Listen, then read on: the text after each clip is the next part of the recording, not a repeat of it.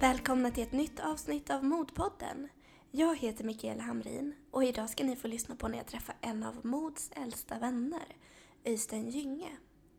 Öystein jobbar som transplantationskoordinator och det är inte så många som vet vad en koordinator gör. Därför känns det extra kul att få träffa Öystein och låta honom berätta om sig själv och sitt yrke. Och jag lärde mig en hel del nytt under vårt samtal. Öystein berättar i avsnittet hur det är att jobba som koordinator, om utbildning och hur han bidrog till att MOD bildades. Hoppas ni tycker att det är spännande. Här kommer intervjun.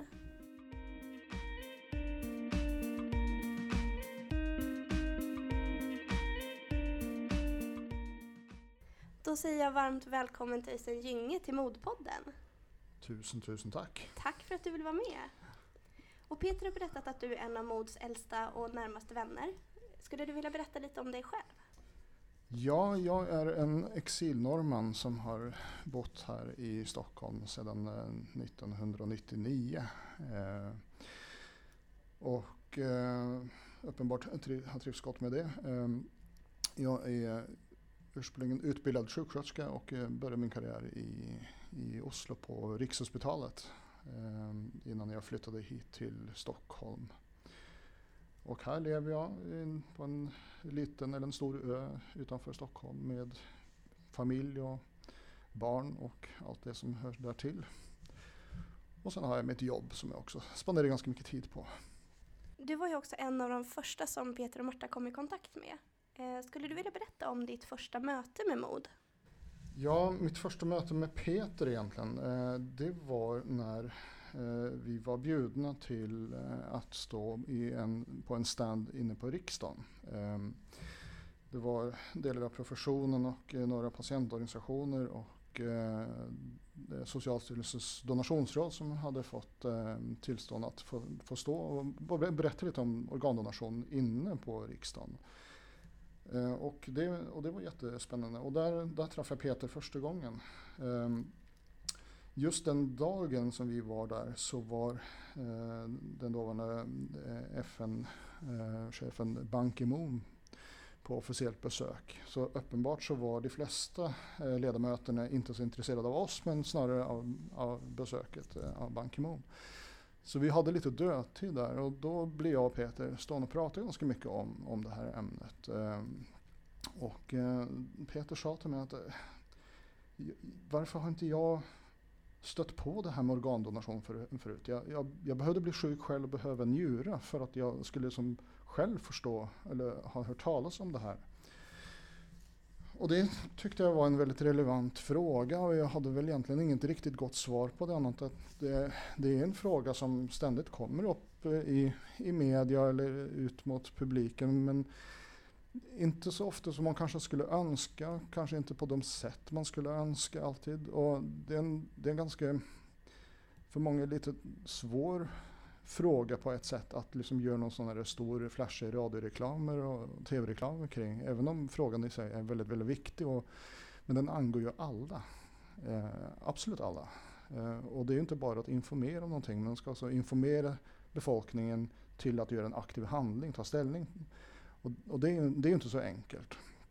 Men Peter gav sig inte riktigt på, men någonting, någonting måste man väl göra. Och hur funkar det i andra länder? Eh, och i och med att jag dels hade min norska bakgrund så visste jag att det fanns en stiftelse i Norge som hette Stiftelsen för organdonation som eh, dels hade varit väldigt aktiv i eh, sociala medier och var väldigt tydligt ute med att starta en officiell Facebookgrupp. Och hade ju eh, enormt många följare.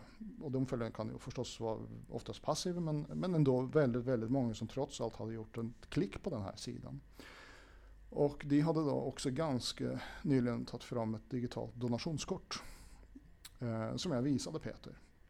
Och han blev jätteintresserad och jättenyfiken. Och så visade han lite grann hemsidor från England, för möjligen USA. Bara som exempel på hur andra länder kanske försöker att nå ut mot befolkning och allmänhet. Och man blev väldigt intresserad av det här. Eh, sen fick jag väl ett några veckor efter det här mötet eh, en, ett mejl eller telefonsamtal från eh, hon som var daglig ledare för stiftelsen Organdonation i Norge och sa att det är en Peter Karlstedt som har kontaktat oss och vill gärna komma på studiebesök och jag vill bara kontrollera att här, den här personen är en, en bra kille, att det inte är någon, liksom, någon som håller på med någon fuffens eller någon, någon, någon dumheter.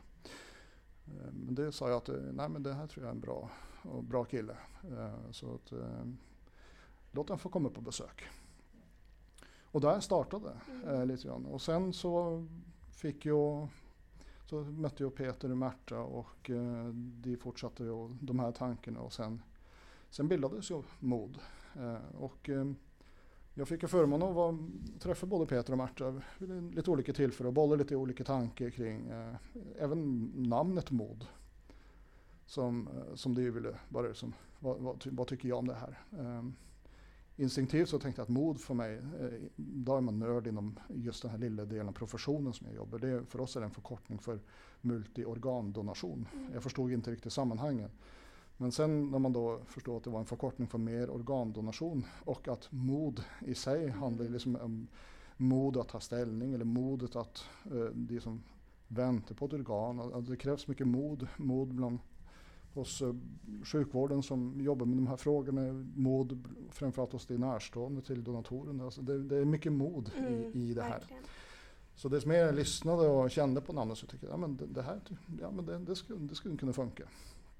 Um, sen förstod jag ganska snabbt att både Petra och Marta hade både kunskaper och um, folk runt sig som kunde väldigt mycket saker om just information och uh, ha liksom nya idéer till att nå ut med det här till en mycket större befolkningsgrupp. Um, vilket, de, vilket mod har lyckats med tycker jag. Mm. Så, så det var lite resan och jag fick eh, en present av, av Peter och Marta i form av ett kaffe, en kaffekopp, kaffekrus med mod på som är tydligen upplag nummer ett. Mm. Den, den, står hemma hos mig och dricker kaffe ifrån. Ja. Det är bra. Så det är egentligen historien bak det. Och sen, sen så har ju jag och Peter och, eh, och Märta och Emma eh, hade ju mycket kontakt upp genom tiden. Och det ville, ja, ibland bollade idéer och diskutera fakta, eh, saker och så vidare. Och, ja. Så på den resan är det egentligen. Och nu sitter vi här. Nu sitter vi här, precis. Eh, men du jobbar ju som transplantationskoordinator och det är därför jag är här för att prata lite med dig så att du ska kunna berätta vad du gör. Mm. Eh, skulle du vilja berätta varför du började arbeta med organdonation och transplantation och varför det blev just koordinator? Eh, mycket av det handlar delvis om slump och tillfälligheter. Man kan säga att det allra första början var att jag sökte mitt allra första jobb efter jag blev färdig sjuksköterska i Norge. Och jag sökte tre jobb på Rikshospitalet. Det råkade vara samma chef på alla de tre enheterna. Så när jag åkte på mitt intervju så trodde jag att jag var på intervju för en barnkirurgisk avdelning. Men det visade sig att jag var på fel intervju. Jag var på intervju till en, en eh, mage-tarmkirurgisk avdelning som också hade levertransplantation. Och någonstans mitt i intervjun när de aldrig pratade om barn men bara mycket mag och tarm så förstod jag att jag nog kanske inte var på det intervju jag trodde jag var på.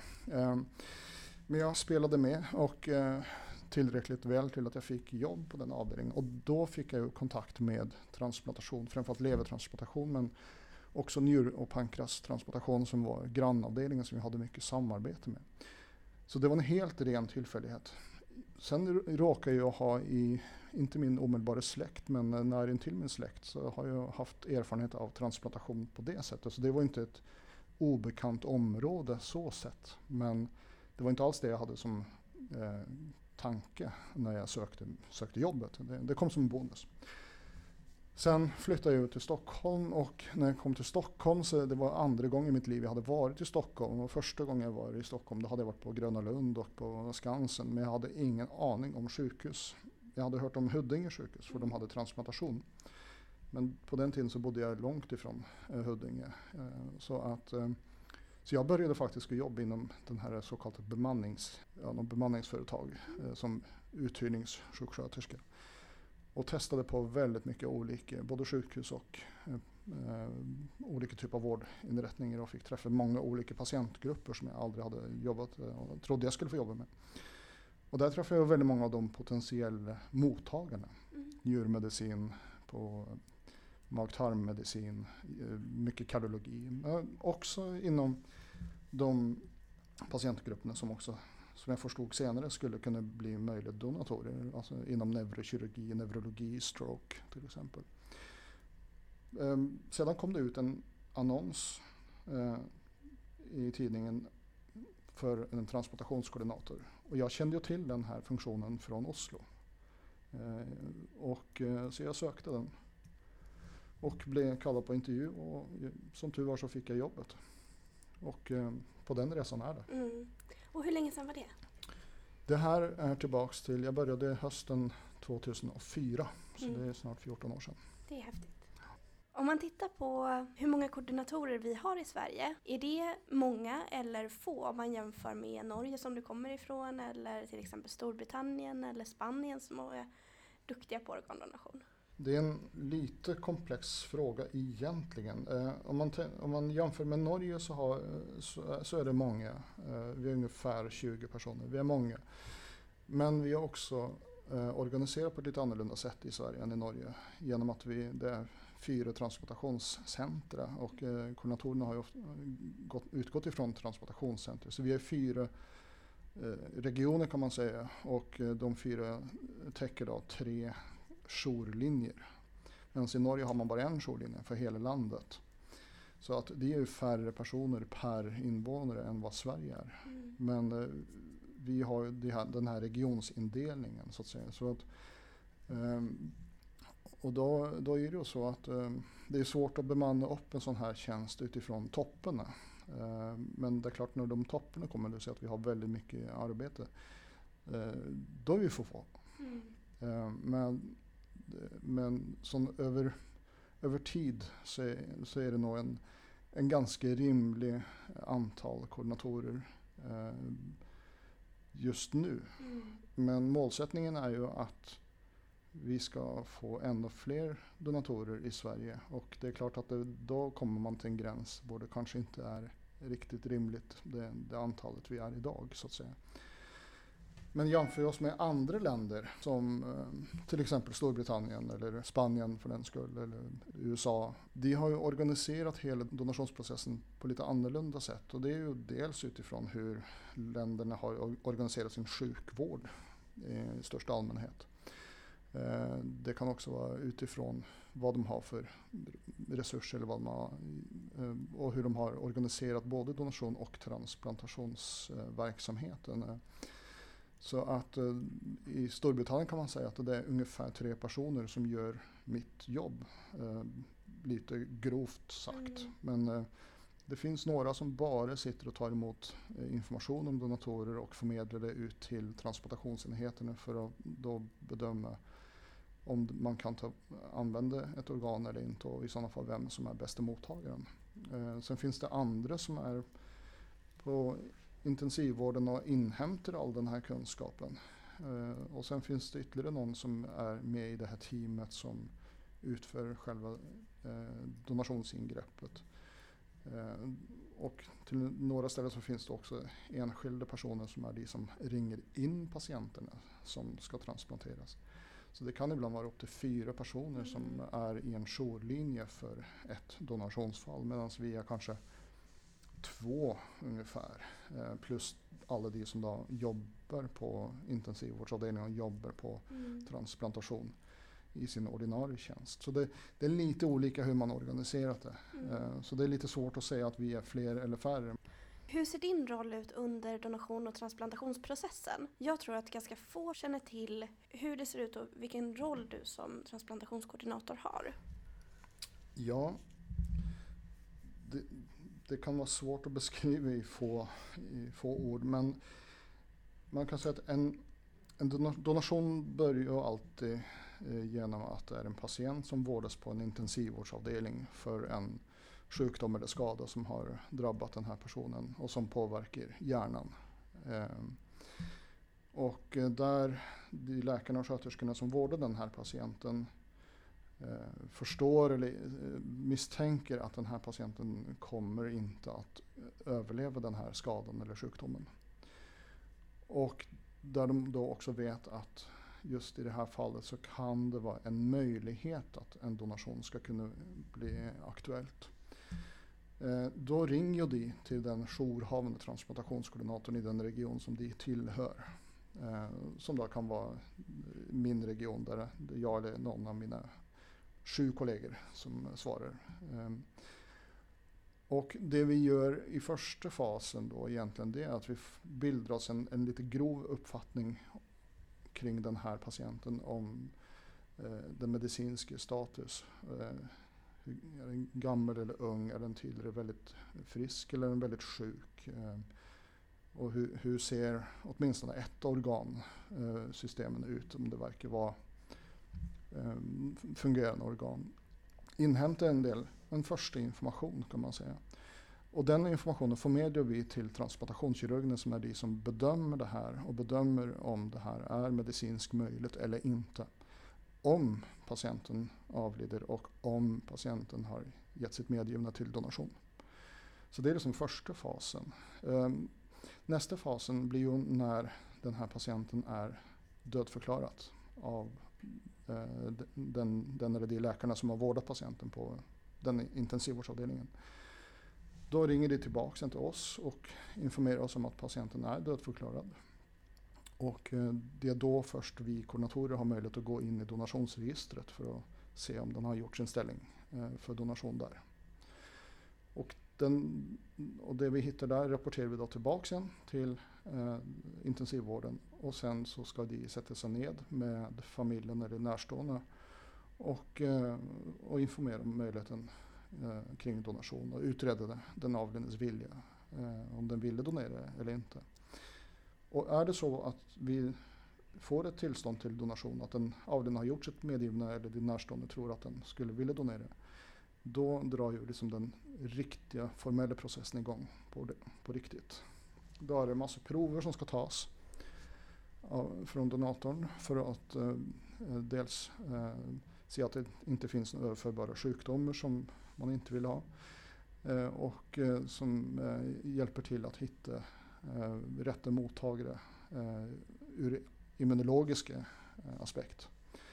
Vi måste inhämta ännu mer medicinsk data kring donatorn.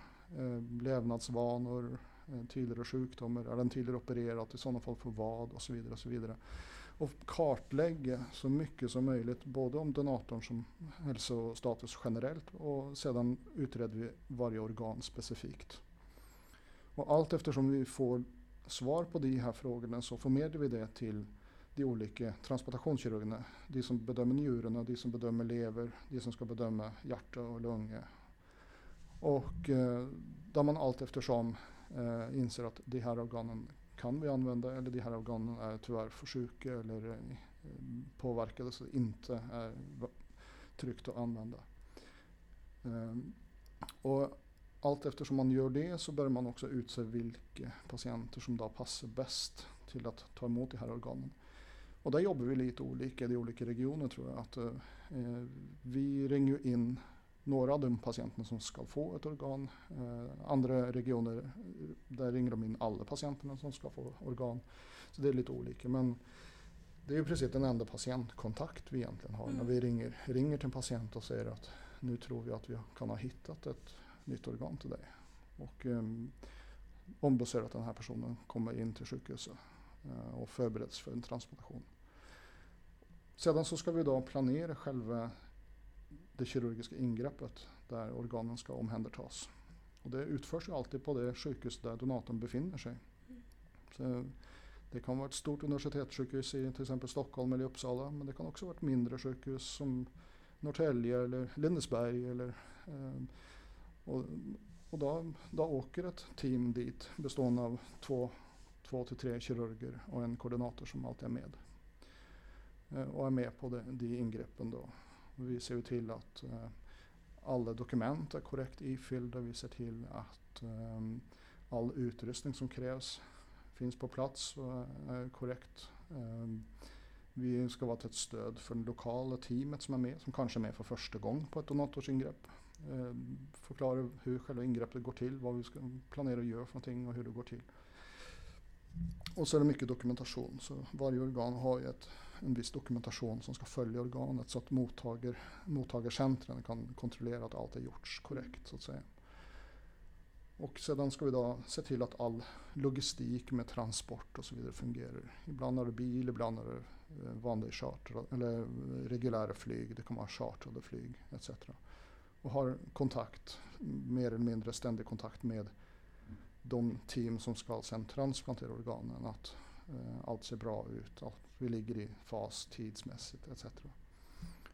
Så att när vi kommer tillbaka sen efter det här donationsingreppet och har lämnat av all, all organ dit de ska och eh, all utrustning i övrigt. Då är på något sätt mitt jobb lite, åtminstone den akuta delen, klar. Det, mm, och det här kan ju ta allt ifrån 15 till 24 timmar. Eh, ibland längre. Så det är lite kort, eh, grovt beskrivet vad mm. vi gör för någonting. Men eh, väldigt, väldigt många människor som är involverade i den här processen. Det är donatorsjukhus är det väldigt många som blir involverade. Transplantation är det förstås väldigt många som blir involverade. Eh, och framförallt om, det, om organen ska transplanteras på olika transplantationsenheter, vilket mm. är inte helt ovanligt. Idag är det många sjukhus som blir involverade och det är ju då de som ska ta hand om mottagarna, både på avdelningen, på operation, på intensivvårdsavdelningen. Eh, mycket labbpersonal som har en väldigt viktig roll i processen. Vi har all logistik, chaufförer som kör oss, några få chaufförer som kör oss, som vet exakt vad vi håller på med. Hittar alltid dit vi ska. Ehm, um, se till att vi kommer dit och tillbaka tryggt. Så det, det, det är ett stort apparat. Och eh, någonstans är koordinatorn den som har lite kontakt med alla kan man väl säga. Som ska försöka se till att hela processen går ihop i slutändan. Lite som spindeln i nätet? Ja, det kan man beskriva det lite som. Mm. Vad är det absolut bästa med ditt jobb? Det får nästan svara på lite olika nivåer tror jag. Det är klart att, att jobba inom sjukvården generellt sett är ju förstås ett väldigt tacksamt eh, jobb. För det att man vet att man hjälper människor som är i behov av sjukvård. Eh, eh, det i sig är ju tacksamt förstås.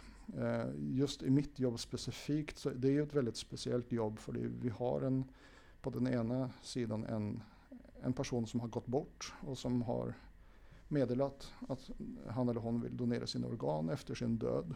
Vilket då är en, en väldigt, väldigt speciell gåva till en eller fler människor som den personen inte haft någon eh, kännedom om eller har någon relation till. Eh, och det att jag kan vara del i den processen att eh, både hjälpa eh, eller se till att den gåvan verkligen tas emot på absolut bästa sätt. Och också se till att de som behöver ett nytt organ, att de också ska få den möjligheten. Det är ju förstås i sig också en väldigt, väldigt fin, ett fint jobb att kunna jobba med förstås. Sen är ju det här jobbet är ju det blir ju aldrig på något sätt, man blir aldrig helt färdig utlärd. Det, det dyker alltid upp nya situationer. Det, eh, det dyker upp eh, eh, som man aldrig hade tänkt på skulle dyka upp, som man måste lösa. Man blir, det kommer nya, ny vetenskap, nya rön, nya konsultationer. Så att man, blir, man känner liksom aldrig att man har blivit klar i det här jobbet. Och, och det är ju oftast inspirerande. Ibland kan det vara frustrerande men jag tror nästan alltid så är det inspirerande. Att man inte riktigt, man, man är fortfarande lite ny på jobbet. Det måste ändå vara en ganska bra känsla. Ja, eh, i och med att jag har hållit på nu i 14 år så även om det inte känns så, så länge så, så, är det en bra känsla. Ja. Mm. Och jag har förstått att du också är och har varit involverad i en massa olika projekt och uppgifter för att utveckla hur vi jobbar med organdonation i Sverige. Kan du berätta lite om några av de här projekten? Vi har ju ett uppdrag att eh, bedriva donationsfrämjande eh, arbete. Utbildning är ju en ganska central roll som vi har. Har ett uppdrag att vi ska bedriva utbildning kring organdonation och framförallt mot sjukvården. Eh, det här är ju en sällsynt händelse på väldigt, väldigt många sjukhus. Eh, några sjukhus har ju större vana men, eh, men många sjukhus har ju väldigt liten vana och därför är det viktigt att de här sjukhusen har nödvändig kunskap eller åtminstone tillgång till nödvändig kunskap kring en donationsprocess. Så att utbildning är ju ett, ett område som, som vi alltid har jobbat med Eh, lokalt här i, i, Stockholm och som alla andra eh, koordinatorer och donationsregioner jobbar med. Eh, det som har skett är ju att några av de här utbildningarna har man på något sätt kommit fram till är, är både bra och viktiga i en sorts eh, eh utvecklings eller kunskapsutveckling för framförallt de som har eh, uppdrag kring organdonation lokalt ute på sjukhusen. Så en del av de här eh, utbildningarna har eh, arrangerats ju eh, delvis med en eh, delfinansiering av SKL och Vävnadsrådet. Och, eh, då, då var vi ett multiprofessionellt grupp som gick igenom vilka utbildningar som fanns runt omkring och eh, gick igenom innehåll och eh, någon sorts validering av de här utbildningarna. Och, ehm, såg så till att de skulle på något sätt hålla ett visst nivå, att det är en nationell utbildning som, som, eh, som kan vara med i en, eh, i en kunskapstrappa för, för de som, vill, eh, som ska jobba med organdonation ute på sjukhusen. Och några av de här utbildningarna bedömer vi är ju viktiga att alla som jobbar inom sjukvården bör ha, alltså någon sorts minimumnivå av kunskap om donation. Och då pratar vi inte bara om organdonation men då pratar vi också om eh, vävnadsdonation, om bloddonation, eh, olika typer av celldonation, cellterapidonation. Så, så det var ju gruppering från alla de här områdena som gemensamt tittade igenom utbildningsbehovet då, inom sjukvården. Eh, så det togs fram en, en webbutbildning, ett försök på att göra en webbutbildning eh, som alla landsting har tillgång till för att kunna ha som någon sorts miniminivå för alla som ska jobba inom sjukvården.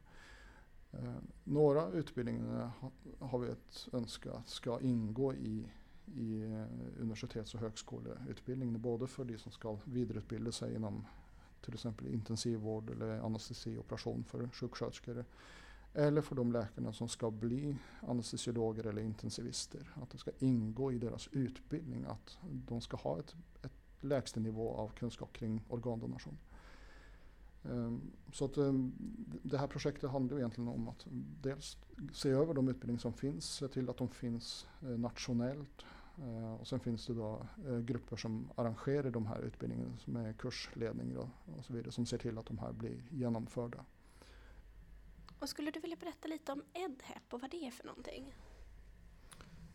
Ja, EdHEP det är en utbildning som en, en internationell utbildning. Eh, eller konceptet var internationellt och det var ganska hårt varumärksskyddat ett tag men eh, det har blivit lättat lite på.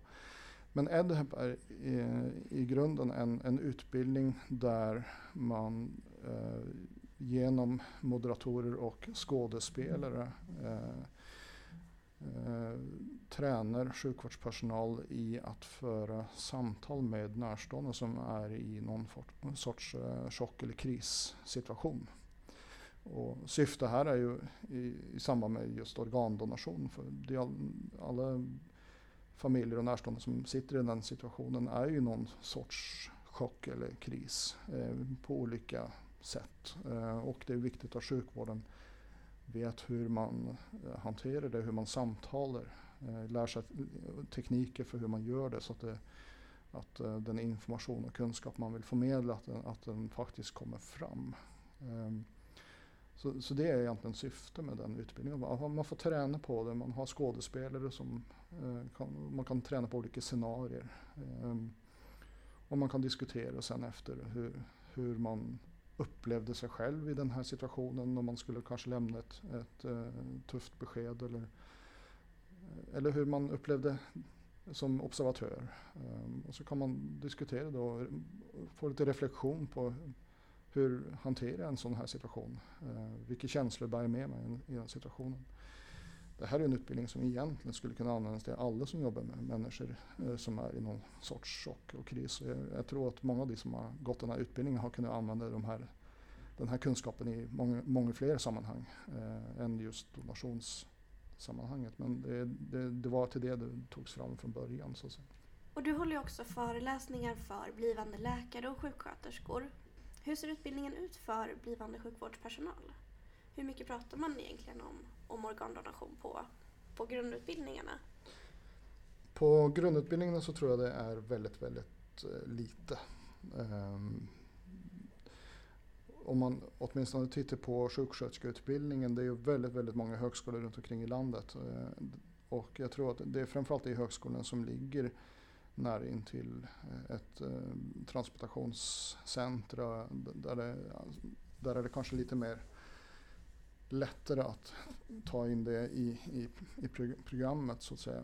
Um, men eh, annars är det nog ganska varierande hur mycket in, utbildning och information man får om organdonation eh, och, och, även transplantation som behandlingsform på, på både grundutbildning och vidareutbildning. Men det blir allt bättre skulle jag vilja säga. Eh, här i Stockholm så är både Röda Korset, även Sofiahemmet och KI eh, har ju sedan ganska många år tillbaks eh, haft organdonation eh, på, på eh, programmet i deras utbildning. Sen har de sett lite olika ut och jag vet att KI har ju med hjälp av en donationsspecialiserad sjuksköterska och en kollega med eh, tagit fram organdonation som ett ämne i ett, i ett större eh, sammanhang där man också pratar om eh, etik och svåra hjärnskador och i, i liksom ett, ett, större sammanhang. Mm. Inte bara som en enstaka kurs så att säga. Och det, det tror jag är en ganska ett bra koncept eh, att kunna ta, ta lära av. Mm. Ehm. Ja, precis. Och du har ju också tittat mycket på hur det ser ut i Sverige jämfört med många andra länder. Hur bra vi är på att lyssna på, på viljan att donera till exempel. Hur, hur kan man säga att Sverige står sig internationellt? Det är väldigt komplexa frågor. Där, där en del saker vet vi och en del saker tror vi och en del saker vet vi inte. Och det är inte bara i Sverige, så är det i alla länder. Eh, och det är lite olika delar av, av, av, hela den här verksamheten som man med stor säkerhet kan säga att man vet eller att man inte alls vet så att säga. Det vi vet är ju att Sverige är ett väldigt donationsvilligt land. Alltså befolkningen är, har en väldigt hög positiv hållning till att donera sina organ. Kanske så positiv att vi inte ens ser det som naturligt att vi behöver säga någonting om det. Eh, och det, det, är ju ett bekymmer vi har i Sverige. Men inte bara i Sverige, så ser det nästan ut i alla länder. Att eh, blir man tillfrågad så säger man absolut ja.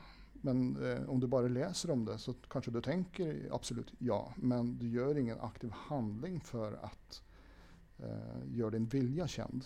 Eh, och, så så där, är, där är nog Sverige varken sämre eller bättre än, än, än de flesta andra länder.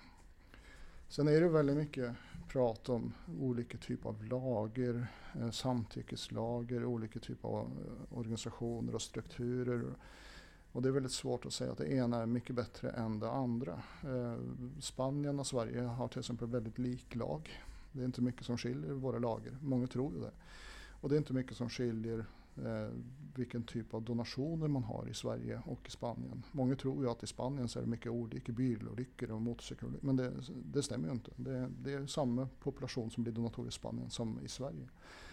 Så Spanien har ju, de har ju satsat väldigt mycket på strukturen inom sjukvården. Att det finns eh, utbildade specialist, specialister tillgängliga dygnet runt eh, som, som verkligen har det som sitt huvuduppdrag. Att identifiera möjliga donatorer och, och, och så att säga, hjälpa till att, att det här faktiskt eh, att det kan bli en donation där den avlidne ville, ville det.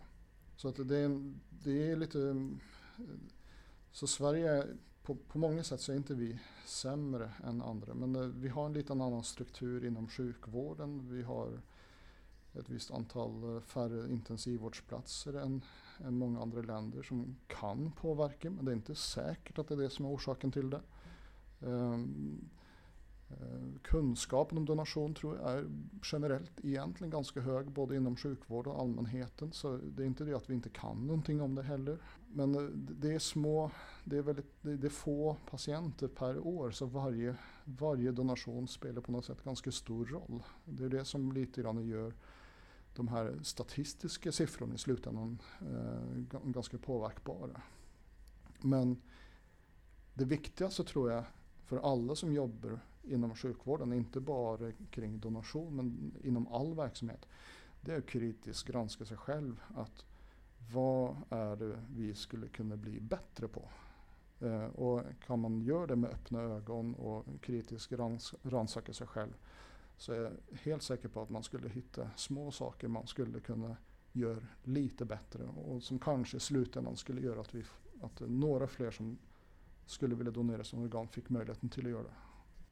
Och tidigare så träffade jag Stefan Ström som berättade om det DCD-projekt som man håller på att eh, testa på olika sjukhus i Sverige idag.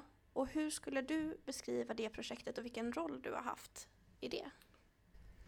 Först ska jag väl säga generellt sett att det projektet är ett lysande exempel på hur väl man kan göra ett, eh, ett nationellt projekt eh, inom ett område. Det är ett multiprofessionellt projekt eh, med olika representanter från olika professioner som tillsammans har, har jobbat hårt med att ta fram det, det här protokollet som nu då ska mm. testas på de här sex pilotsjukhusen. Eh, så projektet i sig som projekt tycker jag har varit ett eh, fantastiskt projekt att kunna vara med och observera.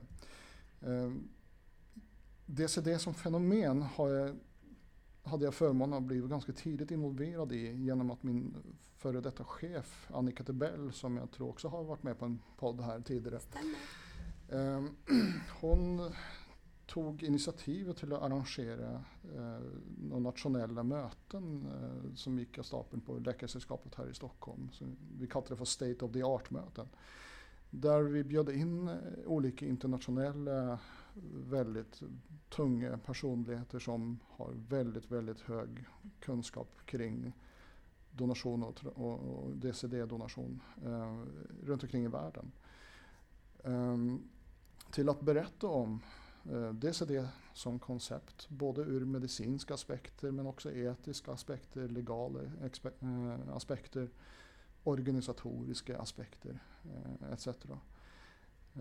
Och till de möten så bjöds jag in intensivvård, transplantation, koordinatorer, filosofer, etiker, jurister, tjänstemän för att liksom bli informerad om vad det här är för någonting. Många kände till det förstås. Mm. Uh, framförallt inom transplantation så är inte det här något obekant område. Um, men för en del så var det kanske nytt. Och de här möten eh, hade vi tror jag, fyra år på raken och jag fick vara med och arrangera de här möten tillsammans med Annika Tebell och eh, bland annat Stefan Ström var också med på flera av de. Så att vi fick ju förmånen att träffa många av de här eh, personerna som, som hade väldigt, väldigt mycket kunskaper kring det här och fick väldigt tydligt en inblick i hur det här eh, fungerade runt omkring i olika länder. Eh, jag var på eh, studiebesök till eh, Storbritannien och träffade olika eh, personer som jobbar både kliniskt och organisatoriskt kring organdonation generellt men också även DCD och fick en del inblick där eh, ganska tidigt. Så det här, det här på något sätt, mm, jag har haft så en viss intresse för DCD kan man säga på det sättet genom tiden. Um, sen sitter jag också i det som heter vårdgivargruppen under Vännäsrådet uh, eh, som, är, som i sin tur ligger under SKL och man kan säga DCD-projektet utgår ju ifrån det så att vi har ju hela tiden fått rapporter ifrån den nationella projektgruppen liksom hur, hur hela det här arbetet har gått till. Um, så det är lite mer i, i, i stora drag uh, min, mitt engagemang kring DCD. Men nu som pilotprojektet är sjösatt så är ju jag som alla andra transplantationskoordinatorer uh, eh, med rent klinisk i, i de här möjliga situationerna att vi uh, kommer att ta del av en, av en DCD-process, eh, rent klinisk förstås, som eh, i mitt jobb. Vilka utmaningar tror du att vi står inför när det kommer till DCD i framtiden? Jag tror väldigt många av de utmaningar som många länder har haft vad gäller införande av DCD tror jag vi har eh, till stor del lite grann förebyggt genom att det här projektet har lett, eller gått till på det sätt som det har gjort. Eh, att det har varit en, en ganska, jag ska säga inte långsam progress i projektet men att man har tagit sig den tid man känner att det bör ta för att alla som blir involverade på något sätt eller alla som har eh, något klokt att kunna komma med i, i utvecklingen av, av den här mm. eh, processen. Att de har fått möjligheten till att göra det. Att man har tagit etiska diskussioner eh, Eh, och gjort det noga. Att man har tagit eh, juridisk legala diskussioner och framförallt att man har tagit tid på sig till att informera sjukvården, intensivvården, transplantation eh, i, i många tillfällen på många olika sätt. Och, och det kommer ju fort, fortfarande ske så att säga allt eftersom. Jag tror att det är, en, det är nog en lärdom som vi har kunnat sno Eh, rakt av från andra länder som har gjort ungefär samma resa som Sverige ska göra. Eh, men som också har mött på problem eller bekymmer som man inte har tänkt på och som de har lärt sig någonting av. Och de, och de lärdomarna har vi kunnat få ta del av, framförallt från Storbritannien. Och eh, rakt av snott.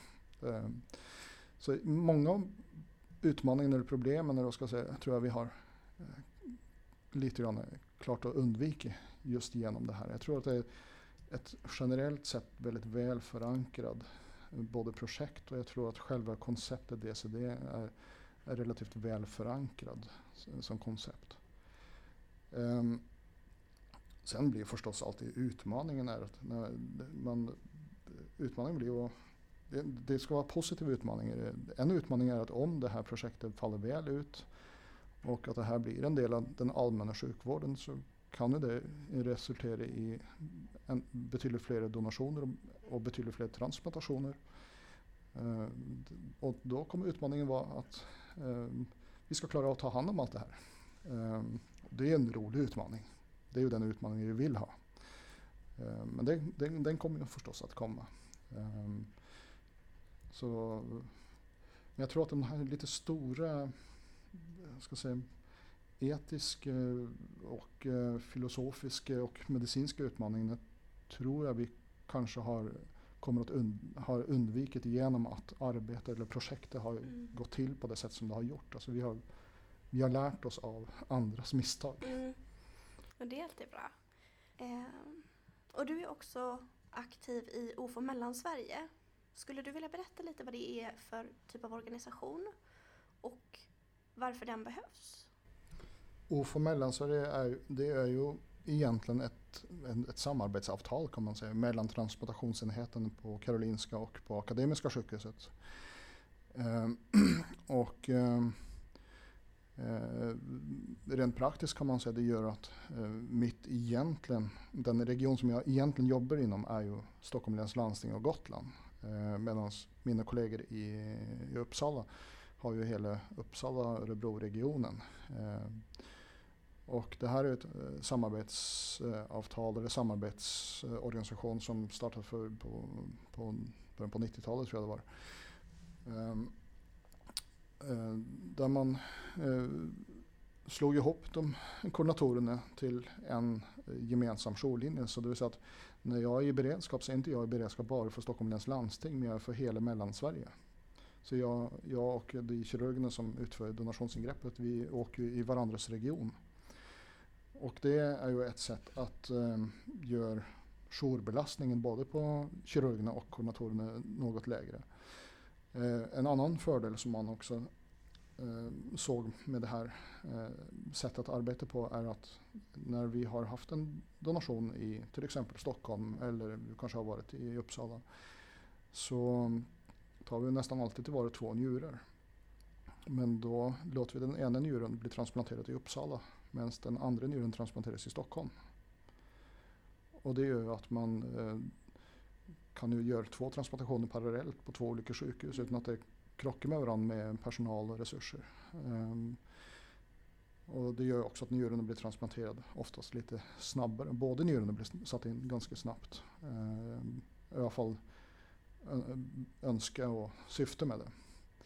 Eh, så det har ju som flera positiva aspekter på det sättet.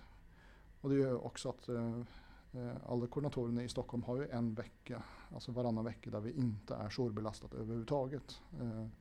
Vilket kommer bli bra för återhämtning och möjlighet för att kunna ta ut lite vila om man har haft en tuff vecka innan och är redo för nästa vecka. Så det, man kan säga att det, det är ju syftet lite med OFO Mellansverige. Det står ju för organisationen för organdonation i Mellansverige men det är ingen organisation på det sättet eh, längre. Det, det, var, tanken var lite grann från början att, att det skulle vara det och då satt vi tillsammans ute på Löwenströmska. Och mm. Man hade väldigt mycket gemensamma, vi har en gemensam donationsmanual som alla donatorsjukhusen har på intensivvården och operation anestesi-enheterna man hade gemensamma möten med eh, donationsrepresentanter eh, från de olika sjukhusen. Så man gör väldigt mycket gemensamt under namnet OFO Mellansverige. Så det är ett väldigt som, inpräntat eh, varumärke, man ska säga. Ja, och den kommer nog att finnas kvar. Mm. Eh, som, och vad är OFO etikråd? Um, OFOs etikråd är ju ett um, ett, ett råd kommer, som lite grann utgår ifrån OFO, då, OFO Mellansverige. Eh, där det sitter olika typer av eh, representant, eh, representanter som har eh, lite olika bakgrund men oftast med någon sorts etisk, filosofisk eh, eller allmänhetskunskap eh, men också representanter från, eh, från profession, både från intensivvård och transplantation. Eh, som har eh, Eh, ett antal möten per år där man diskuterar frågor som är av mer etisk, filosofisk natur. Så att säga. Det kan vara stora frågor och det kan vara ibland ganska små konkreta frågor. Men eh, där, där, där det finns möjlighet att kunna verkligen lite grann grotta sig ned i i, i etiska frågeställningar som är, som är viktig för, för både donation och transplantationsområdet. Vi, vi omges ju av etiska frågeställningar hela tiden. Och eh, det kan vara bra då att kunna dryfta dem med experter på just det området och som kanske ser saker på lite olika sätt än vad vi själv gör inom professionen. Och de, man får olika perspektiv och bilder på det. Så, så, det, har ju, så det rådet har ju Eh, varit en remissinstans för ett hel del eh, både föreskrifter och, och andra eh, frågor som har varit ute på diskussion. De har skrivit både egna artiklar och de har skrivit inlägg. och igen, ja, så, men det är en lite fristående, fristående råd som, som bevakar framförallt etiken kring organdonation och transplantation. Och vi började vårt samtal om att du är en av de personerna som inspirerade Peter och Marta att starta MOD. Det var också du som tipsade Peter om att åka till Norge för att träffa stiftelsen Organdonation. Det har nu gått sex år sedan det här första mötet. Skulle du kunna berätta lite om vad du tycker om MOD och hur vi jobbar? Ja, för det första är jag nästan lite chockad att det har gått sex år redan. Bara det gör att man känner sig lite äldre än då. Um, och det är kanske på sätt och vis bra. Um, jag jag måste säga att jag är rätt imponerad över vad MOD har lyckats åstadkomma eh, på de här sex åren. Och väldigt mycket var ju väldigt mycket tack vare Peter och, och Märta och eh, sedermera också Emma i, i det arbete de har gjort med trots allt relativt begränsade resurser men med ett eh, enormt eh, pågångsmod och, och engagemang. Um, det som jag tror MOD har lyckats med på ett sätt som, som många gärna kanske skulle vilja lyckas med men inte riktigt har, har lyckats med det är ju att sätta organdonation på dagordningen bland befolkningen på ett annat sätt. Eh, har använt de kanalerna som finns på ett mer strategiskt sätt för att få ut information och, och kunskap eh, mot allmänheten och har lyckats komma in i de på de kanaler som, som man kan få ut den här informationen. Um, det tror jag de allra flesta är väldigt imponerade över att de har lyckats med det. Det som jag också tycker har varit bra med MOD genom tiden är att de har hela tiden försökt och vill ha en en god relation till professionen.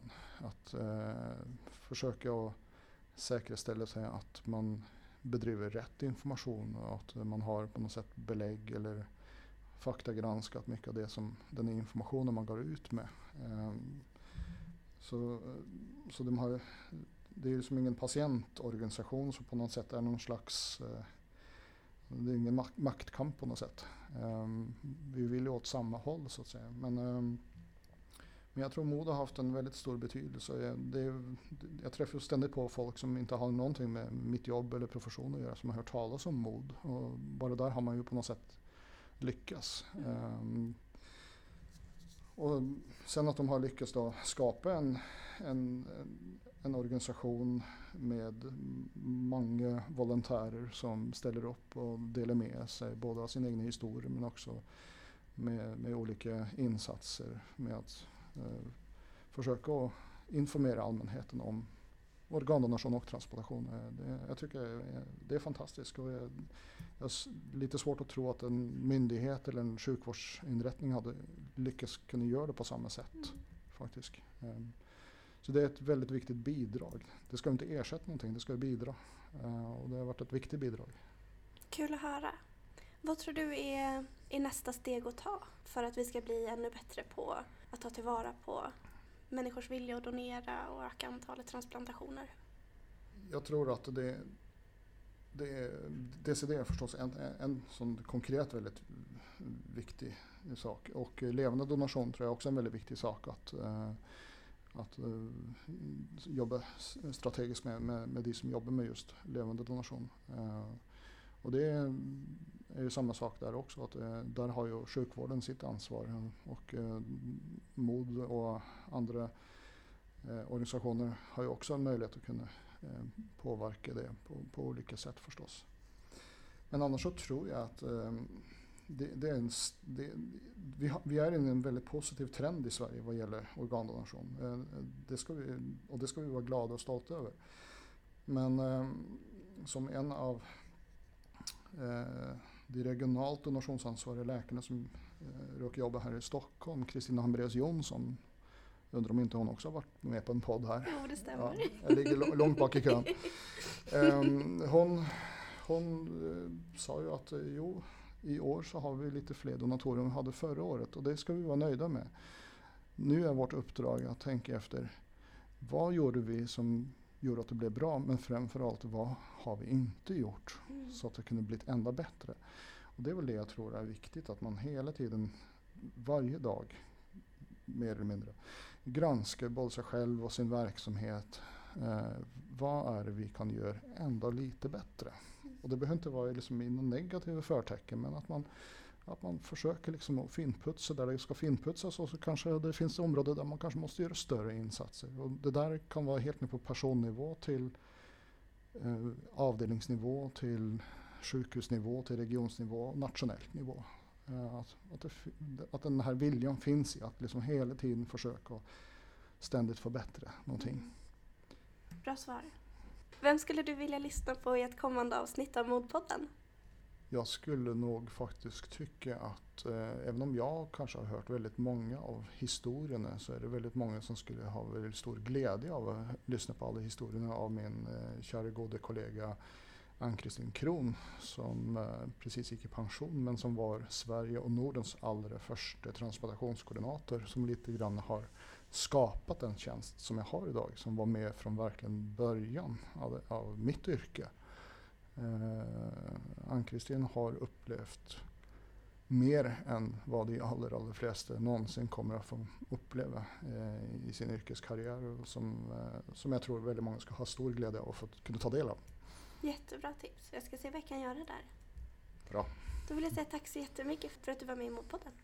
Tack så mycket själv. Tack.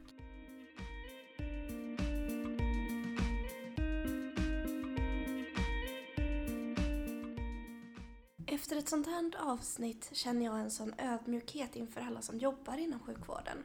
Det är verkligen speciellt att få träffa en människa som jobbar så hårt för att människor ska få möjlighet att donera sina organ och för att andra ska få fortsätta leva tack vare en transplantation. Jag vill passa på att tacka alla som jobbar inom donation och transplantationskedjan. Ni gör verkligen ett fantastiskt arbete. Det var också roligt att höra när Öystein berättade om hans roll under Mods första tid. I nästa avsnitt träffar jag Ådne Sten som är VD för Igelösa Life Science Community. De senaste 20 åren har det bedrivits avancerad forskning på Igelösa. Forskningen gäller främst lungtransplantationer men även annan form av avancerad sjukvård. Det ska bli jätteroligt att få träffa Ådne och prata mer om innovation och forskning. Vill ni komma i kontakt med oss får ni gärna mejla till podden merorgandonation.se eller skriva till oss via vår Facebook-sida Mer organdonation. Och ni får också mer än gärna gå in på vår hemsida www.merorgandonation.se Tack så jättemycket för den här veckan så hörs vi i nästa avsnitt.